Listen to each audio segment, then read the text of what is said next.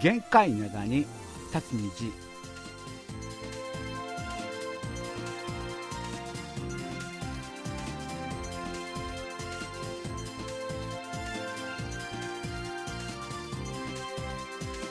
3月6日月曜日の限界灘に立つ虹皆さんお元気でしょうか？ドクターシンこと新日本です。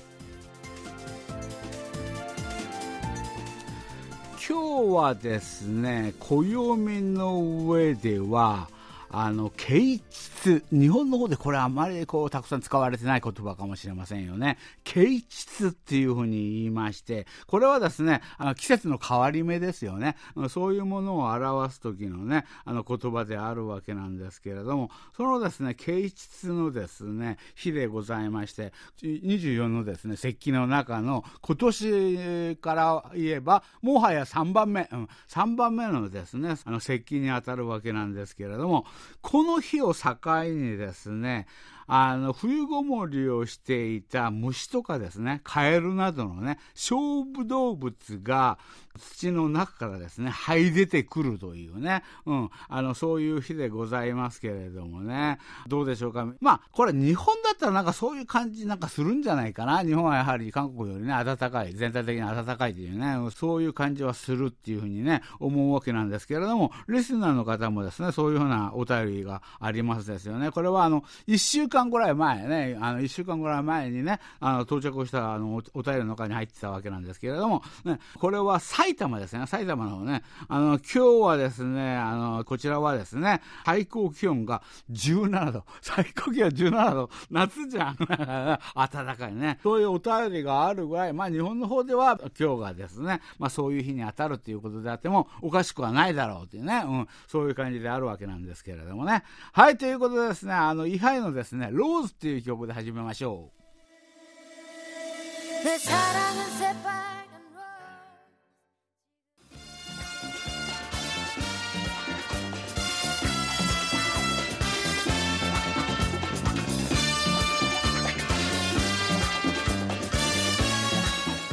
はい、高みの見物の時間ですよね。今日、あの、特別ですね、あの、今日はですね、これといった話がないということで、まあ、あれですよね、あのこの前ね、あの、皆さんにですね、あの、日本と韓国のですね、ビジネスの話ね、うん、それのお便りがね、たくさん来て、紹介できないのがまだたくさん残ってますね。そういうことなのでね、その話ちょっとね、今日はね、高みの見物の方でね、取り上げてみたいなっていうふうにね、思ってるわけなんですけれども、この方はですね、東京のですね、あの、まあ、広岡敦さんでございますけれども、あの、前回のですね、松本さんのですね、あの話でありました、ドローンを使ったですね、食品デリバリーというね、そのサービスね、あの、その話をですね、聞きながら私もですね、思いついたわけなんですけれども、あの、韓日でビジネスを展開するにあたってのですね、こう、大きなですね、障壁、ね、壁をね、あの、そういうあの壁をですね、乗り越えていくために、まあ、あの、取り除くためにですね、あの、私のアイデアを出します。おあの、ヨーロッパの方にね、EU っていうものがありますよね。はあ、ありますよね。EU ね。うん、EU 連合ね。そういうものがあるようにですね、アジアの方もですね、あの、そういうものをね、そあの組織してみたいというふうに思っておりますね。こう障壁、壁を取り除くっていう割には余計こう難しい話にしてないか？難余計難しい話にして、うん、EU のように大きく出たな。EU のようにアジアもね、そういうものをね、作ってみてはどうだ。ね。名付けまして、au。au ね、あの、アジアユニオンになるのか、うん、au、アジアユニオンね。au ってなんかこう、なんか、スマホとか携帯ショップみたいな名前だな。なんかそういうサービスをしそうな名前だな。うん。あの、これによりですね、物とですね、あの、人のですね、こう移動がこうスムーズになりますね。関税とかですね、検疫でのですね、そういうもの、時間をね、あの、取ることなくですね、あの、両国、両国を股にかけたビジネスがですね、非常にこう、あの、スムーズになるっていうふうにね、私は思っております。うん。英雄を作るんだね。でですね、まずはですね、韓国と日本の二国間でまあ始めてみてはどうなのか、その後ですね、徐々に広げていけばいいっていうふうに思ってるわけなんですけれども、それのですね、あの、総合代表は東京のですね、細谷さんにお願いしました。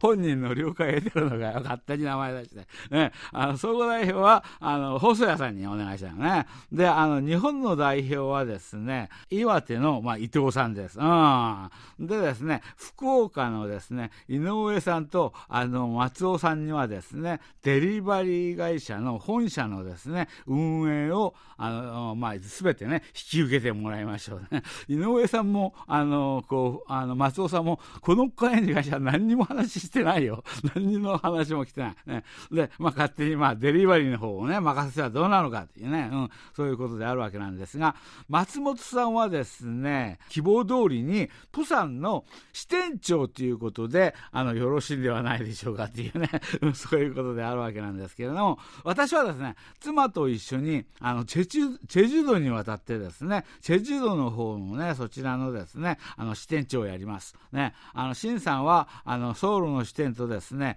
あの、au のですね、観光側の代表をお願いしますね。あの、夢はどんどん広がっていきます。まあそういうことなんですけど、だ、だ、だ、大丈夫なの？だけど、全然本人にこう、あの、話を入れてない人たちの名前どんどん上げて、勝手にね、なんかね、あの、総合代表とかね、あとデリバリーお願いするって、本人たちそう思ってないと思うよ。そういうことね、あの言ってるわけなんですけれどもね。で、もう一つね、それとあの同じような内容でですね、あの、来ているのが、この方はですね、松本拓也さんなんですけれども、ね、私がですね、会社名をね、あの、KBS 家族をね、これにですね、下のにはですね、重要な点で、点がございますね。普段ですね、全くこう、金儲けもですね、悪知恵も感じない、まあ、KBS 日本語班のですね、スタッフと、そのリスナーたちがですね、悪知恵を絞って、ってですね、ちゃっかりね、金儲けをしようっていうね、うん、そういうところが、その点が重要なんですよ。ね、この点が私は一番不安だ。この、この人たちで一体利益を出すことができるんだろうかってね。それでですね、小吹さんがですね、提案していたですね、あの、日本のですね、豆腐カフェ、あるいはですね、情報通のメミル・チョンビョンさんね、メミル・チョンビョンさんが知らせてくれたですね、あの、トラック1台丸々ですね、福岡から釜山までね、そのまま乗っけて、あの、フェリーで高速でですね、走るんだっていうね、うん、そういう話もですね、KBS 家族ホールディングス、ね、名前まで付けてやる。KBS 家族ホールディングスっていうね、うん、そういうものでいかがでしょうかっていうね、そういうことであるわけなんですが、ところでですね、ハンドラを見ていると、あの、日本人とですね、日本人以上に、韓国の人たちはですね、黒麺の方のインスタントラーメンもね、これもですね、たくさんね、食べているようなね、そういう感じでございますよね。あの、結構ニーズがあるんではないかというね、そういうことで、あの、KBS 家族ホールディングスとしましてはですね、韓国人向けのですね、あの、超激辛のインスタントラーメンね、それをですね、開発して製造してですね、それを、まあ、あの、世に送り出したい。ね、作りたい。で、工場は福岡の方に、そしてですね、あの、倉庫はプサンにですね、そういうものを作って、あの、今ね、まあ、日本の方でも韓国の方でもね、売れてますよね。この新ラーメンね、これをですね、超えるですね、人気のですね、新社長のですね、家族ラーメンっていうものをね、あの、作って、これを売り出せばいいのではないかということでね、私はやっぱりですね、あの、プサンのですね、倉庫で、アルバイトのですね、店員をですね、ぜひともお願いしますっていうね、やはり、プサンにこだわっているっていうことでね、で、こう、歌まで書いてあるね、あの、つばき咲く春なのに松本は帰らないっていうね、そういうことで、そういうね、あの、そういうふうにね、泣いてくれる人がですね、プサンにですね、いるんですよ、本当にっていうね、本当かよ、そんな、嘘みたいな話だ。ね、取ってつけたようなね、話でございますけどね。ただね、KBS ホールディングスっていうね、あの、これ名前ね、これ、なんかこう、立派すぎる。名前が立派すぎるね。これなんか、アマゾン、テスラ、ね、その次に来そうなね、なんか、世界を制覇しそうな、こう、名前ではないでしょうがね。そういうことで、ビジネスは最初始めるときに、こういうこう立派な名前を付けるとですね、いきなり税務局が目を光らせることになる。なんだこの会社はね、KBS ファミリーホールディングス、ね、こうすごい立派な会社だな。どういうことやってるんだろうね。調べてみたら、なんか、日本と韓国の合弁会社？おお、ますます。しかしなんでこんなに売り上げが少ないんだ？売り上げが少なすぎるね。私たちの、ただ私たちは無能で、あの、売り上げがないだけなんですけれども、税務署はそう見てくれない。これはなんか裏になんかあるだろうね。ど、どこにあの税金流してるんだみたいなね。あらぬ疑いをかけられる名前で、ダメだよ。名前もうちょっとダサくしないと、こう、KBS 家族の集いとかさ、なんか、そのにしないと、これはちょっと、ホールディングスはちょっと強すぎるんじゃないかなっていうね。うん、そういうことで、あと、まあ、あの、第一弾としてですね、あの、まあ、今の辛ラーメンの勢いをね、それを、あの、それを勝つようなね、そういうね、あの、家族ラーメンを作りたいっていうね、そういうことなんですですけども、あ、これはあの社長候補の私から言わせてもらえば、これ簡単ですよ。これね、あの、辛ラーメン、皆さん分かってますよ。あの、辛ラーメンの辛っていうのはですね、辛いっていう辛を書きますよね。あれを、私の芯にすればいいんだ。あの、モースっていう時の芯ね、芯ラーメンにして、で、上の方にカッコしてさ、小さく見えないようにほとんど、袋の上の方にカッコして、ドクターって書けばね。で、これ、これはドクター芯ラーメンね。で、店、あの、まあ、日本の方がね、あの、店にね、芯ラーメンくださいっていうふうにね、言ってきた時には、このラーメンを出せばいい。ね、あの、辛い方の売れてるラーメンではなくて、こちらの、ね、芯ラーメンの方をね、出すっていう。これは、あの、法律的に問題ないと思う思います。辛ラーメン。私、うん、社長の名前出身なんだよ、っていうことね。うん。そういうくだらないことを言っているうちにですね、話がどんどん進んだわけなんですけれども、そうなんです。あの、こうこういう感じで、話いいんですけれども、ちょっとこの前ね、あれだったね、面白半分で話しましょうって言ったんで、話がね、全然こう、まとまらない感じはしたりするわけなんですが、今回ちょっと真面目に考えましょうか。真面目にちょっともうちょっと狭めて、可能性としてあるのは、あの、私がですね、チェジュドの方に、ちょっとしたあの土地がね、昔からこう持ってるやつがあるわけなんですが、そこがね、あの、チェジュ島のね、エーウォルっていうところにあるんですが、皆さんね、ちょっと Google マップとかでね、そそこ探してもらってね、そこ今どうなってるかというと、こう、海に面していることは海に面しているわけなんですが、海の方からね、こう、なだらかなね、丘状態になっていて、こう、あの、まあ、ちょっと高台になっている、うん、そういうところなんですけれども、ま、今、周りはですね、大体こう、ペンションとかをね、こう、建てているね、そういう雰囲気でございますけれども、そういう土地違ったりするんで、そこをですね、私、あの、出します。私がこれを提供しますんで、あとは皆さんがそこで、あの、建物を建てるなりね、商売を始めるなりね、いろいろとな皆さんね、アイデアを出してくれてね、ちょっとこれ、だから具体的だよね。具体的だってね。うん、そういうことで、あの、本当にこう、あの、お金儲けができるのかどうかね、そういうことをね、あの、この高みの見物の時にね、話をしたいなっていうね、うん、そういうことでございますけれども、そうね、チェジュドの話が出ましたんでね、この曲でいきましょうかね。テヨンさんの曲でですね、最終島の青い夜、チェジュドへプルンタブ。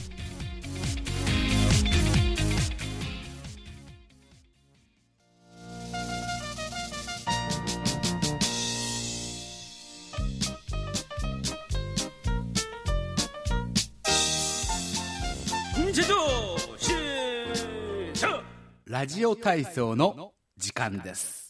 はい、今日のレインボー広場の様子はどうなんでしょうか？レインボー広場今日はですね、この前ね、皆さんにね、申し上げましたようにね、今回ちょっとね、スケジュールのね、都合がありまして、事前録音になりますということでね、今日ね、今日はなんだ、2日なんだ、今日はまだ2日のですね、木曜日の時点ね、その木曜日にね、録音してるわけなんですけれどもね、それで皆さんにね、ちょっと早めにね、お便り書いてくださいっていうふうにね、言いましたら、ね、さすが、うちのナンバーワンのリスナーですよ、皆さんね、ほんとすごいね、あのたくさんのお便り来ました。本当ありがとうございますね。こうやってね、あの、あの協力してくださるとね、本当にね、助かるわけなんですけれども、たくさんのお便りが来ました。そうだ、まあ、テーマ言ってないな。今回、あのね、3月のテーマは、皆さんが得意なね、皆さんがね、あの、お金のは、お金儲けの話はからっきしダメだがね、だけど、節約するのには、根性がある。根性があるんで、節約はできるんだね。それでですね、あの、いろんな話が聞け、聞かれるんではないかね。うん、そういう期待を持ってですね、あの、そういう、まあ、あの、節約、ね、あるいはですね、こういうものを切り詰めてですね、最近のですね、あの、物価高、ね、エネルギー高、ね、そういうものをですね、しのいでいますみたいなね、うんね、うん、そういう話をね、募集してたわけなんですが、この方はですね、この方もタイトルがあるな、あの、2日のですね、木曜日のですね、録音ということでですね、あの、大変ですね、っていうね、そういうあのタイトルとともにね、上村好美さんがね、書いて送ってくださったわけなんですけれども、ドクターシンさんへ、あにょわせよっていうことでね。で、あの、こう、本当にですね、な、何かとですね、物入りでございます。お金がかかるのね、最近ね。ついにですね、この前ね、あの、卵の値段がですね、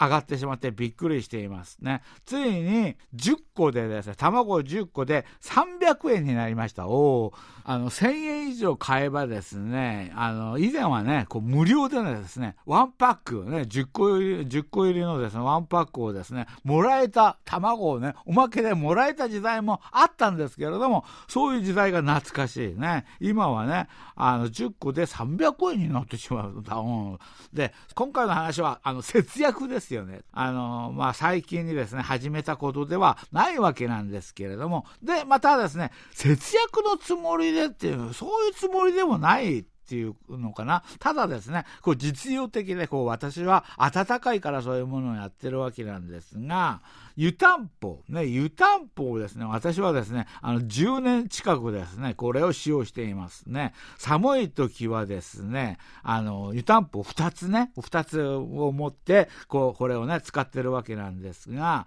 あの、寝る前のですね、1時間ぐらい前から、その湯たんぽをですね、暖かくして、布団の中にね、こう入れてですね、置くとですね、布団全体がね、暖かくなったりしますね。私はですね、電気毛布ね、これももですね、あの、敷いてるわけなんですけれども、あの、寒い時はですね、ここの湯たんぽがね、登場ということでね、それを使っているっていうね、そういうことなんですが、あの、湯たんぽのお湯はですね、朝起きた時にはですね、洗顔に顔を洗う時に、その湯たんぽで使ったお湯をそのままね、また使ったりするわけなんですけれども、あの、ちょうどいい温度でですね、気持ちいいですよということで、あただですね、毎晩この湯たんぽを入れてね、こうやって寝てると、これが重たいっていうのがね、重たいっていうのが、これがですね、あの、面倒でございます。シンさんね、湯たんぽをですね、使ったことはありますかっていうね、話であるわけなんですけれども、湯たんぽのことを知らないね、あんまり知らないね。うん。日本の映画とかね、見たことあるような気がするんだよね。ラグビーボールみたいなものをぺちゃんこにした、こう、あのね、ちょ、ちょっと大きめのね、あれですよね、お湯をね、入れてね、温かくするっていうね、うん。あれなんか見てる感じでは、昔ね、なんかカイロっていうのもああいう感じだったでしょ？アルミミニウムの小さな、あの、こう、なんか、昔はウイスキーとか入れそう、入れてそうなね、そういうものに、あの、お湯を入れて、こう、温かくあれって、タンポもそちらの方も使ったことないんですけれども、なんかね、あんまり信じられないっていうか、お湯ってそんなに長く持つの？みたいなね、そういう感じを持ったりするんですけれども、あの、上村好美さんはね、これは本当は、あの、重いっていう欠点はあるけれども、実用的なんだよね。上村好美さんがそう言ってるなら間違いないでしょ、これはね。そうね、私も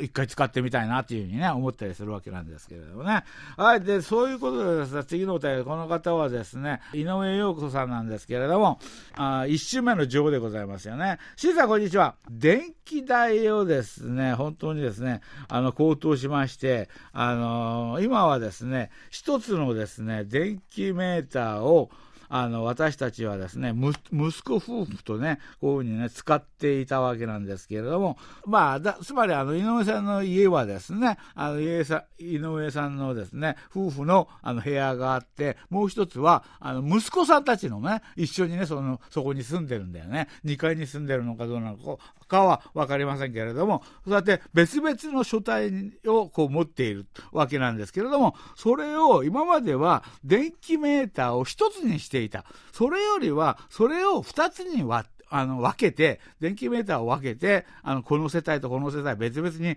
料金を払いますよっていうふうにした方が、料金がですね、あの、少なくかかるということを分かった。ああ、これは韓国でもあります。あの、韓国のね、あの、一般住宅に住んでる人たちね、一階と2階をね、別々にね、あの、電気メーター使ったりする方法、これ、あのね、裏技ってほどではないんですけれども、みんなが知ってるっていうのはね、うん。そういうことでね、そういうふうにしてたわけなんですけれども、実際ですね、私どもは1月のですね、料金がこの前ね、2世代合わせて8万円ぐらい出たわけなんですが、あの今度ですね、あのもらもらったこうあの請求書を見ると、あの8万円以上になってたってね、そういうことであるわけなんです。そう、驚くほど金額は上がってない。驚くほど金額は上がってないけれども、先ほどおっしゃったように、あのメーターをですね、2つに分けるっていうのは、これは有効であるというふうにね、私もね、思ったりしますよね。うん、そういうことであるわけなんですが、料金が随分高くなったということでですね、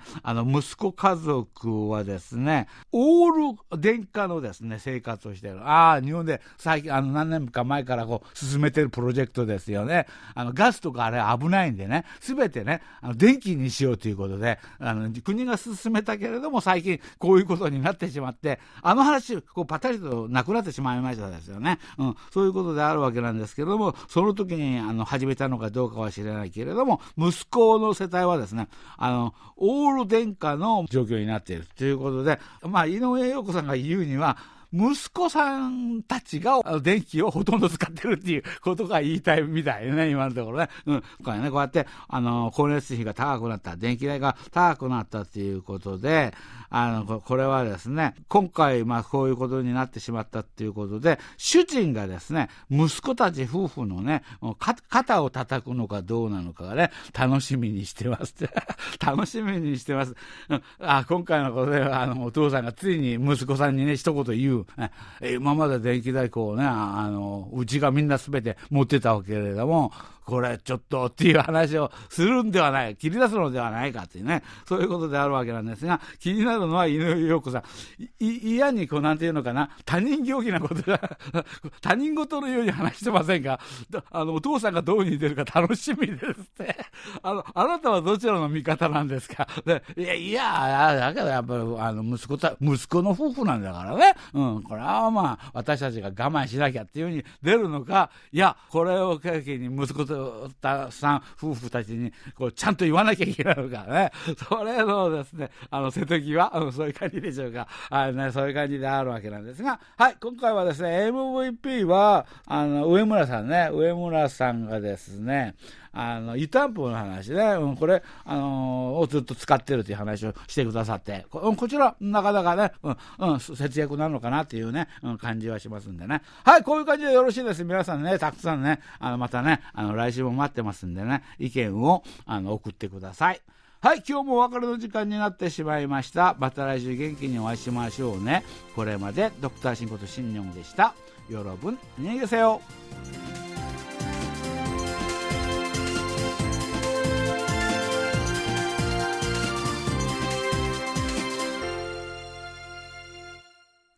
こちらは韓国ソウルからお送りしているラジオ国際放送 KBS ワールドラジオです。